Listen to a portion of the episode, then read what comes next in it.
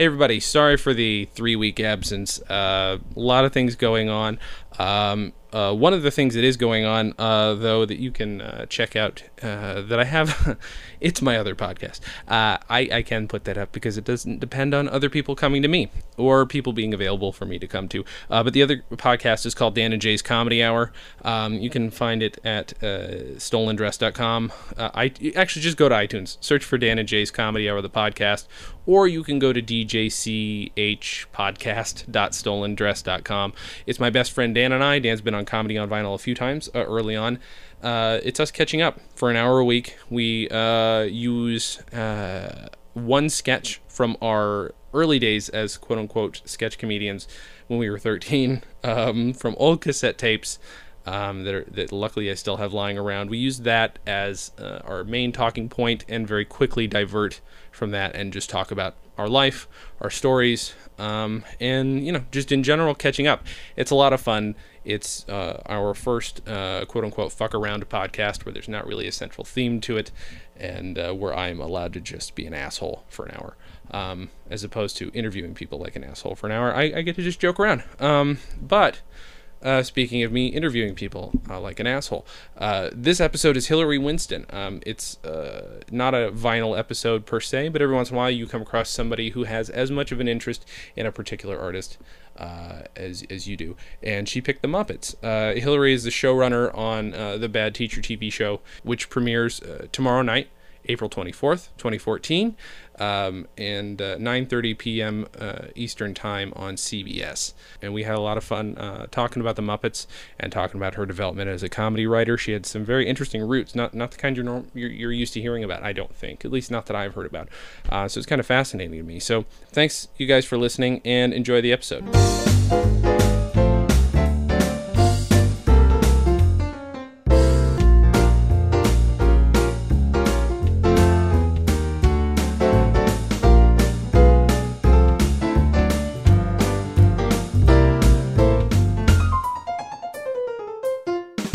Hey, everybody. Thanks for joining us. Uh, this week, I have uh, remote by phone. I have Hilary Winston with me. Thank you so much for being here.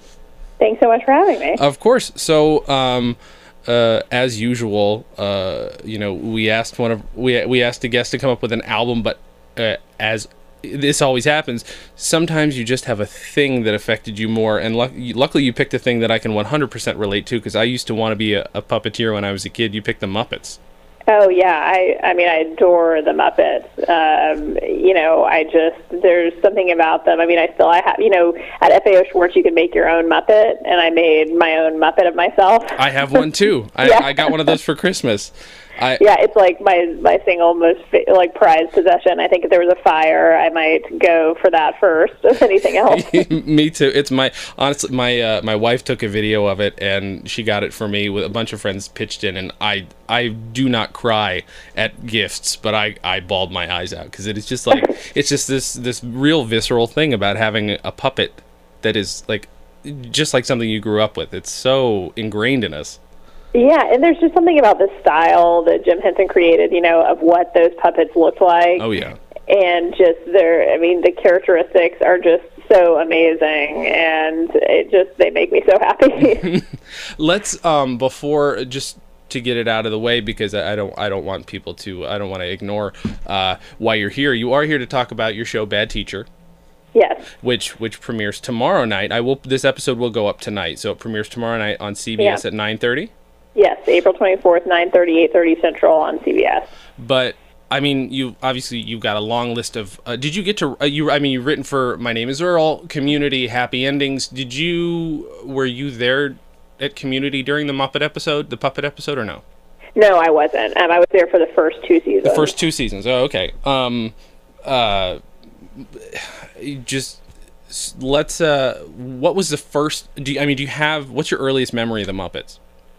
You know, I remember watching The Muppet Show, and, uh, you know, I absolutely love the Muppet Show theme song, um, which I played, you know, at my wedding, like, to get all the guests to sit down. That's what we played. That's um, awesome. And then I walked down the aisle to um, the Muppets Take Manhattan duet between Miss Piggy and Kermit the Frog. That was that was a, clo- a close second. We almost did the same thing. Really, yeah. It's, um, you know, You'll Make Me Happy. It was... I mean, that song, like the moment, like doesn't make me cry thinking about walking down the aisle, but sure. like the, like watching it in Muppets Take Manhattan makes me cry. um, but you know, I I think that the Muppet Show was one of the most amazing things because they could talk about the Vietnam War. You mm-hmm. know, there was that great sketch where you have the bunnies and the hunters, oh, yeah, and right. they're singing, you know, hey, now what's that sound? Everybody look what's going on. I mean, it, amazing about yeah. the Vietnam War, and it's puppets, it's you know, brilliant. And just such like edgy, like comedy. Um, you know, when you have like the pyromaniac that's always trying to blow everything up, you know, it was like pretty edgy yeah. and, you know, really for adult kind of disguised as a kid's show. And I was just, uh, you know, so impressed with it. I think at that time, you know, I also grew up watching reruns of MASH every night. Oh, okay, and, sure. You know, I think the Muppets and MASH just kind of were able to do something where they talked about politics without exactly talking about it, and it was it was really cool and very inspirational. That's awesome. I think to me. Do you? Uh, I I have to assume it was the Muppet theme song that is the first Muppet song that sticks out, or is there something before that, like, or or was it another particular piece? That, I mean, the Muppet, you know, it's time to get things started. Mm-hmm. You know, it's time to light the lights. I mean, just hearing that is just the most amazing, you know, feeling, like, of just when that was coming on. Um, and then, you know, I also, you know, loved, like, you know, Fraggle Rock, of course, when mm-hmm. I was younger, you know, and, like, a lot of the Muppet spinoffs. Um, Emmett Otter's Jug Band Christmas. Oh, so good. You know, one of my favorite specials of all time. I had a, I named my cat Emmett, um, who, you know, was, like, then became kind of my soulmate and was, like, diabetic, and I had to give him shots every twelve hours, and mm-hmm. his name was Emmett, and I just, you know, loved that special so much. Did you uh did your were you, were you I hate to ask this question because it's pretty typical, but were, was it a comedy, was it a is it did you, did you grow up in a funny family? Did they expose you to comedy, or did you have to find it yourself? Um, no, I didn't really grow up in a funny family. My dad is, is definitely can like make me laugh mm-hmm. and stuff, but it's, um, you know, they're pretty serious. Um, yeah. I was raised in South Texas, pretty conservative. You know, you grow up to be a doctor, a lawyer, own a business, and right. there's really nothing in between. and um, pretty, pretty serious. So I think that everybody was a little surprised at where I ended up, but.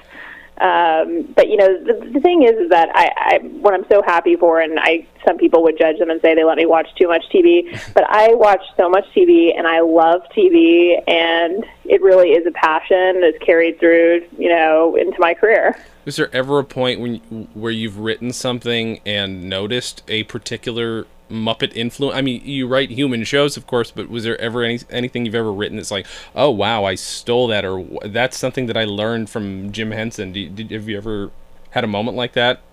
I would never dare compare myself to the brilliance of the Muppets, but um, you know, I definitely think about the Muppets and character development because mm-hmm. you know, if you look at like Gonzo is a great character, yeah. um, who really kind of started off as like a side character, and then you know people really loved Gonzo and he became more prominent. But you know, he's in love with a chicken. You know, a chicken that he can't really even tell apart from the other chickens. And it's such a great small kind of character thing yeah. that even though Camilla, you know, can't speak to him and can't, you know, that he just has this, like, this amazing love for her. And, you know, you look at characters of, you know, Fozzie Bear and, like, him wanting to be a stand-up and not being very good at it, you mm-hmm. know, and, and just all these characters having these kind of being these, you know, archetypes that you can base more, you know, human characters on, but yeah. that are so endearing. You know, Kermit, just, you know, the, you know, optimist of all time, you know, yeah. Yeah. Um, you know, Miss Piggy, like, what a flawed character, but then you understood, like, why Kermit loved her, sure. you know, I mean, and it's just, and he was so kind of reluctant, a reluctant suitor, but then you really saw how much he loved her. I mean, it's just, these are great characters, you know, and it seems crazy because you're talking about a pig, you know, and a frog, and, yeah. and, a, and a Gonzo, um, whatever he is, but it's just really, you know, they're they're just great, deep characters. You mentioned Kermit, obviously ever the optimist, but not just that, but he's very specifically a guy who wants to get into showbiz. And I have to admit, for the at least in the Muppet movie and Muppets Take Manhattan, like I, I think I've at least subconsciously used that as like a driving force. I, yeah. I, I get inspired by this felt frog. It's, and I don't know how that's possible. No, I mean, I, I really think it's true. I mean, that's what's so amazing about the Muppets is that, you know, and I think there is something about the design of them and what Jim Henson did that is, you know how they say, like, puppies and kittens and stuff, and the reason why they have big eyes and they look the way they do is so that they'll be protected, mm-hmm. that you want to take care of them. There's something about the Muppets and the way they're designed that make you so empathetic. Yeah. Um, it's really, I mean, I would watch, I would watch a drama Muppet movie, oh, yeah. like, for sure. So, you know? Yeah, absolutely. I mean, that was one of the things that I did like. I don't, I don't know how you felt about the newer Muppet movie. I, I haven't seen Muppets Most Wanted, but the the one before it, I thought there were some pretty good, like, kind of uh, heavier moments in it. You know, I I didn't see the newer Muppet movies mm-hmm. because I was so scared. I of... completely understand that. Yeah, it's hard. I mean, I collect, like, I have all these Muppets lunch boxes. Mm-hmm. I mean, old lunch boxes. I mean, I just, I, I love it so much. Mm-hmm. And even though I think Jason Segel is amazingly talented, stuff, I just was so nervous. Oh, no, and I, and I get that. And, and you know, there are a couple bits where it, it it's hard because it's, I mean, I, I was, I was a, a kid who, I was so devastated when Jim Henson died and was so, yeah. so, so sad to hear the new Kermit voice. As much, again, Steve Whitmire's a genius and he's a wonderful guy and he, he was, he was, trained by Jim Henson practically to take over for him, but it was it's always been a little off-putting for me. Yeah. You know, so it's hard. Uh, yeah, it definitely is. And, you know, um, Jim Henson was born on my birthday, September twenty-fourth, and oh. so when I was growing up, I always felt this special connection to him because I always had, like, those birthday calendars, mm-hmm. you know, and it would say who was born on your birthday, and I always felt, like, this special connection to him, and then I remember mm-hmm. when he died. I mean, it just was... It was so sad, you know, and as a kid, to care about, like, the creator of something like that, right. you know, it was was kind of interesting because you can understand, like, a kid, like, a celebrity or something, you know, registering, but, to, you know, realizing what a genius he was even at, like, a young age. Yeah, it was a weird time because I think around the same time Doctor Seuss also passed away, so it was this very weird death of these creators of innocence. Yeah, and these creators are just something, I mean, talk about something from just nothing. Right. You know, like just not, not based on anything. I mean, it just, I mean, I don't even, you know, I know I, I hate more than anything when my, like, parents' friends are like, how do you come up with that stuff? You know, but um, I, I kind of still feel like that if I ran into, like, Jim Henson in heaven, I, w- I think I would be the person that was like, how do you come up with that stuff? You know, it's actually, uh, I was listening to an interview with Brian Henson recently, and it was interesting to listen to him talk about how Jim Henson started out doing kid stuff just because he had to. He didn't necessarily want to, and that's why he kind of broke out and tried to be as subversive as possible, even if he's still using these sweet characters. Um, it's it's interesting that that sort of that desire to get out of a certain genre and not be pigeonholed made him so incredibly creative. I'm curious if you've ever run into anything like that. I mean, you work in the world of sitcoms, which can be dreadful, but yeah, you know. Yeah, you know, it's hard. I mean, and I think that, you know, um, Community was one of those shows that where I think that with circumstances at N B C and stuff, you know, with Dan at the helm, we were able to kind of hijack a network time slot. Right, right. Um, and, you know, that that felt really good. You know, mm-hmm. we we knew sometimes we were doing stuff that the network didn't understand, didn't yeah. get, wasn't on board with, mm-hmm. and that was really exciting. Yeah. Do you, I? Yeah, I'm I'm I'm curious what it's like to work on a show like that or on on any show that's so heavily influential you probably don't realize it at the time, but you must feel a little naughty, like, in a great way. Uh, yeah, definitely.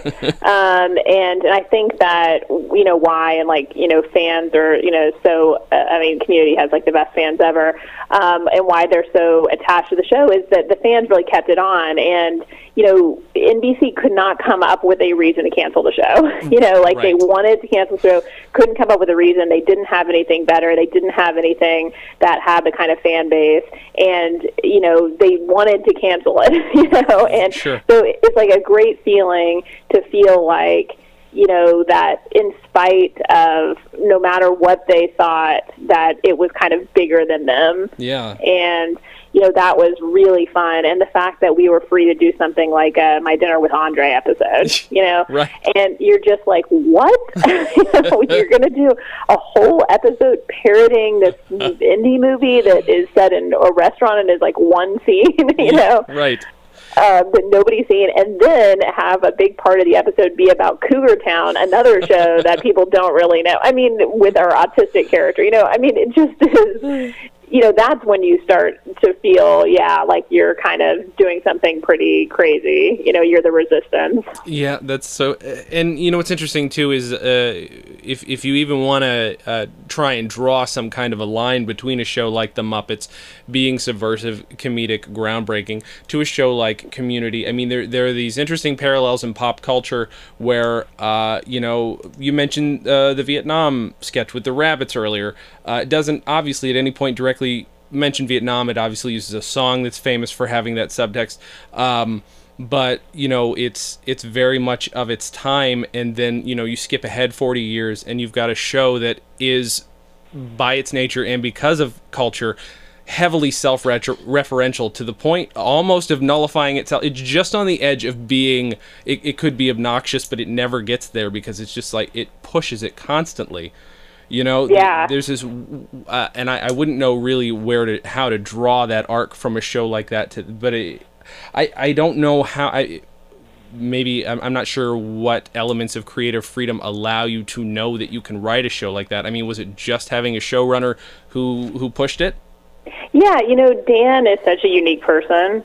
Um, I mean, that like doesn't even say it. Like that even does not sound like right for him. You know, that's that's too boring for him to even right. call him a unique person. Yeah. Um, you know, he's he's not like anybody I've ever met, and he the kind of places that he will allow himself to go, kind of in his mind and creatively, how much he pushes himself and the people around him is really. is really exciting. Yeah. And I mean, not that it can't be really, really annoying. And, you know, sometimes you just want to go home and, you know, you just want to say like, this is good enough.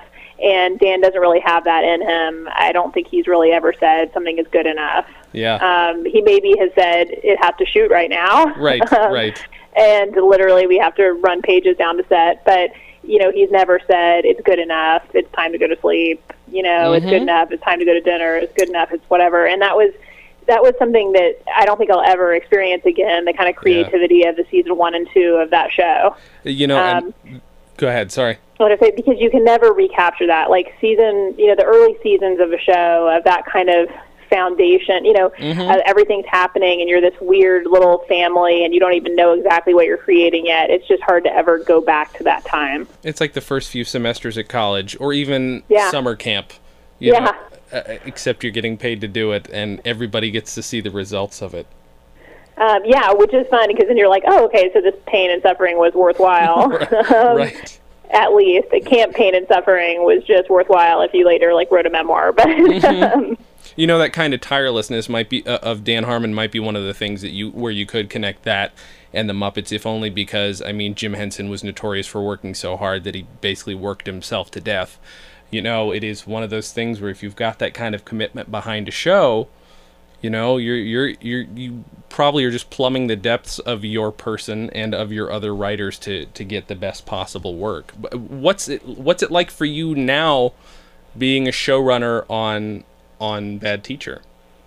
You know, it's um it's it's been really interesting, like, you know, taking kind of the reins over after you're kind of been on a staff and mm-hmm. um, you may be a leader on that staff, but not having to have all the responsibilities, you know, really is different. Mm-hmm. And no matter what you think, you know, how you think it's going to be like, or how you think you're going to be, um, it just, you know, you really can't imagine what it's like until you're there. And, you know, I had the benefit of having somebody like Dan, Um, who really was not bound by anything. Um, I, you know, the first show that I worked on, primetime sitcom, My Name is Earl, Greg Garcia is an amazing showrunner mm-hmm. and complete opposite of Dan Harmon. So to be able to, he runs The Millers now, which was next door to Bad Teacher, and I'd be able to go over to him and ask him advice. And to have somebody so different than Dan and have the two of them to compare, mm-hmm. and then have had um, David Kaff and Jonathan Groff on Happy Endings, who are also very normal, you know, and um, uh, very, very in the middle of these two kind of extremes.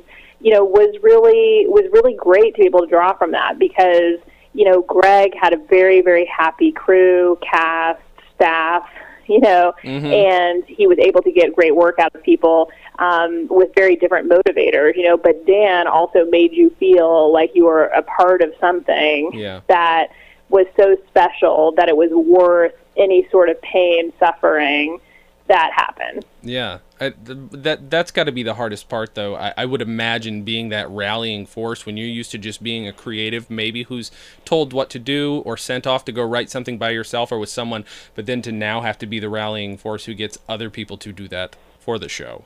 Yeah.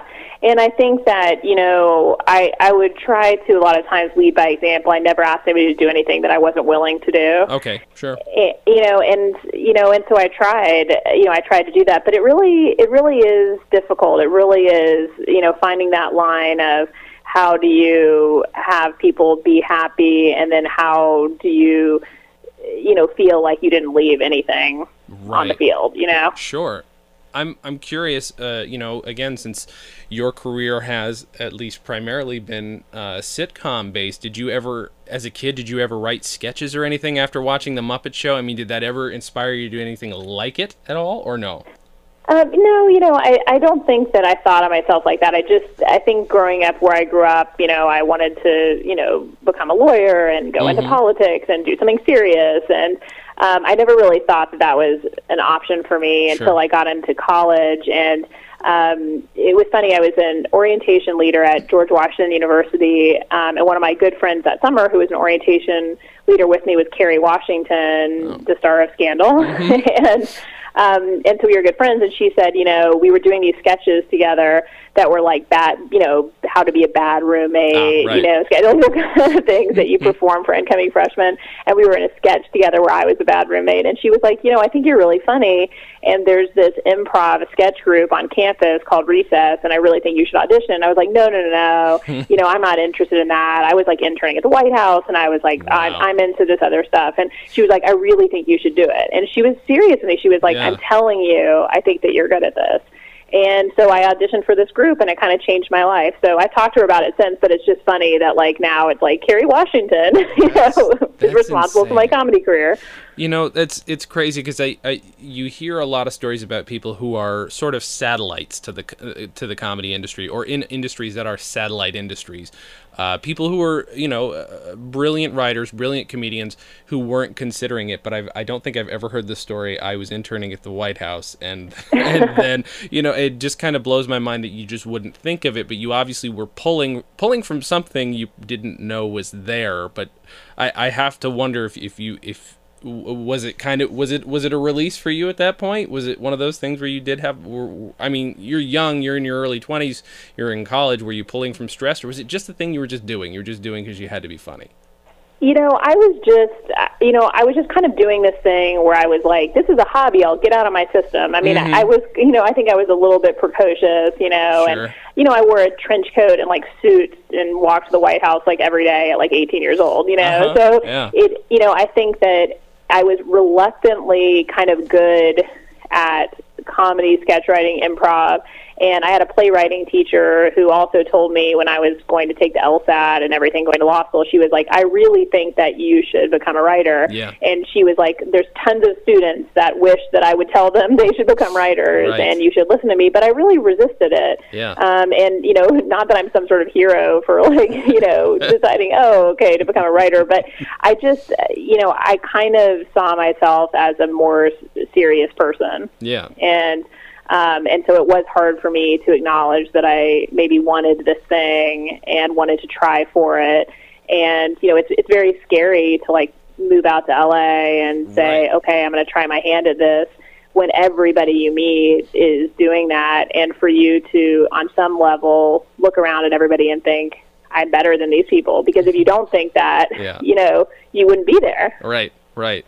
Do you, was comedy for you uh, at that point, you know, when you're just sort of being told that this is, this might be the thing you should try, uh, was comedy a social thing for you? Because, again, you didn't grow up with much of it, except you did get to watch a lot of T V. Did you, I mean, did you share, did you watch any shows with anybody that helped you sort of develop your sense of humor? And did you make friends over comedy, or was that not a thing? Yeah, it was definitely a social thing. So um, a lot of my friends, one of my good friends who was in my comedy group uh, was also a writer on Bad Teacher, um, mm-hmm. Matt Flanagan. And, you know, I have a couple of other good friends that it was just, yeah, it was just like this kind of fun thing we were doing. And, you know, we did a show every um, Friday night at midnight. And so we rehearsed from ten to midnight every day.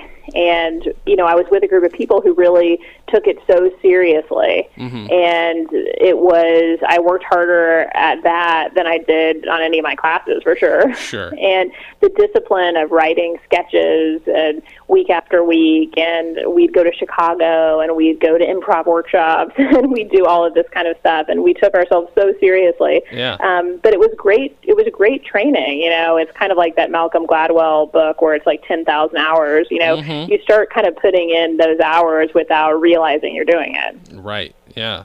Um, do you want to talk a little bit about the show so that we don't skip skip over that, a little bit about Bad Teacher?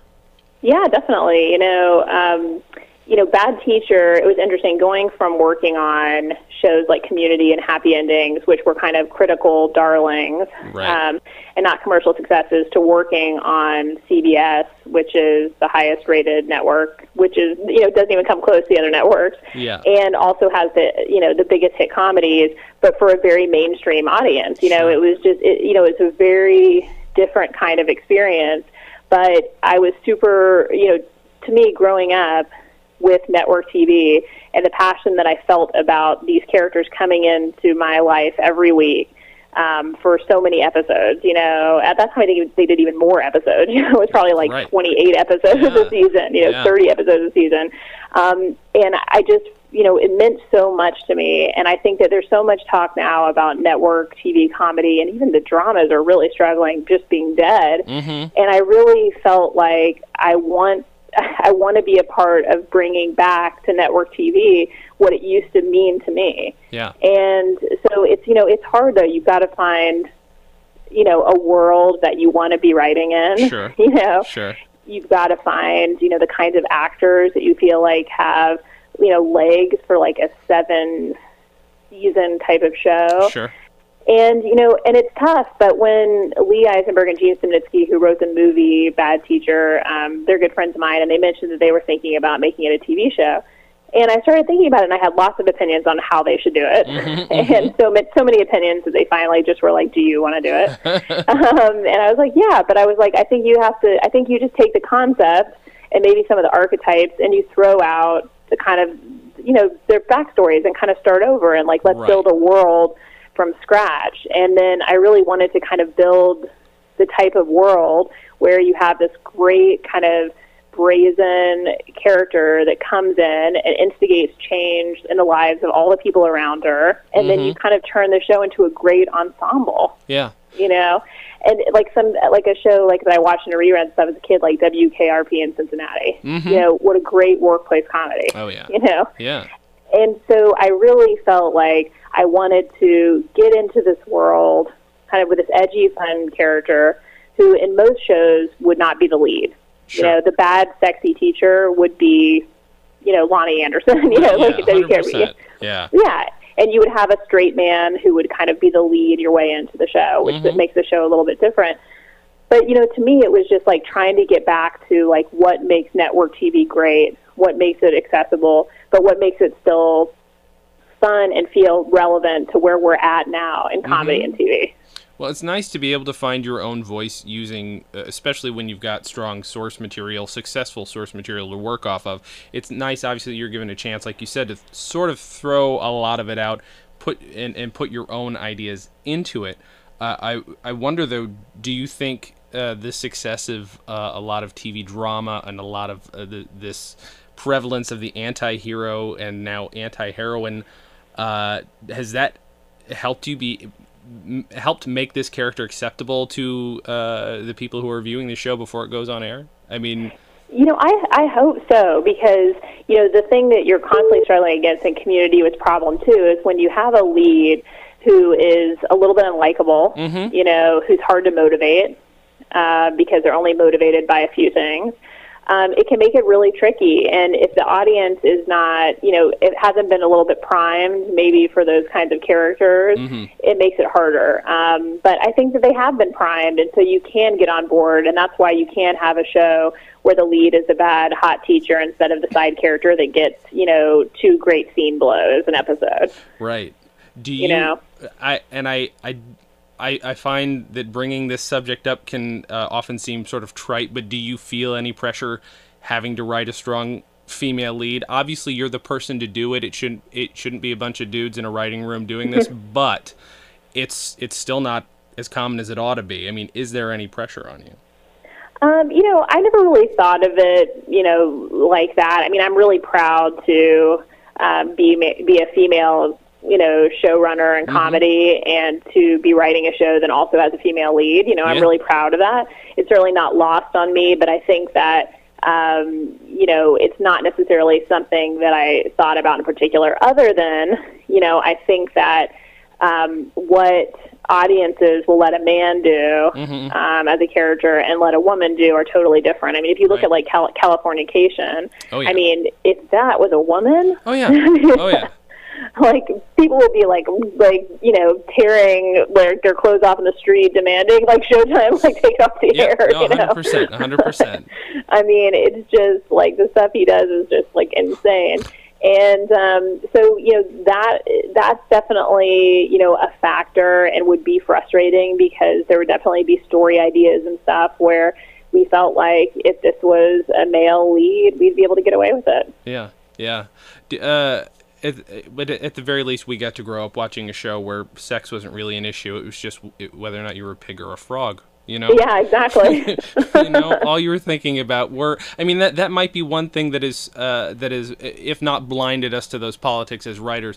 I mean, it, it's different for me. I'm a guy, I'm a white guy, and I'm fully aware that that's completely different for me. But, you know, we did... There is a shared experience of uh, a certain generation Uh, that we're a part of, and and it is things like the Muppets, where you know there are these very humanized characters that don't have all the same trappings. They've got similar trappings. I mean, you know, Kermit gets to be green, and that can be that can be symbolic of whatever you like. Yeah. Uh, you know, uh, so I don't, you know, and, and people can be dismissive of, of how much people love the Muppets, but it, it's nice to hear that somebody who's in charge of a of, of a big T V show is uh, just as in love with that world as as other people are. I mean, I mean, to me, it's just like it's untouchable, you know. Yeah, it really is. Yeah, I mean, it's it, it's it's it's always been very holy to me. I, uh, I, I, this has been very cool to have you here, and uh, you're the first person I've had on, the second person, pardon me, on the podcast who's who has a whatnot. I'm I'm meeting them more and more. Um, oh, really? Yeah, it's we're we're a small community, but uh, but yours looks like you too, right? Yes, uh-huh, of course. I mean, it looks awesome. a little, little more like when I got it a couple of years ago when uh-huh. it first came out. But now I'm now I'm six months pregnant, so I need a I need a new Muppet. Yes, you do, and a small one to go with it. Yeah, exactly. That's awesome. Uh, well, honestly, thank you so much for doing for coming on. I know you don't have a whole lot of time, but uh, so again, the show does premiere tomorrow, April twenty-fourth, on C B S at nine thirty p.m. Correct? Yes, uh, eight thirty Central. eight thirty Central. Hilary, thank you so much for being here. Thank you so much. I really appreciate it. This, is, this has been a lot of fun. Yeah, super fun. Thank you guys for listening, and as always, have a good thing.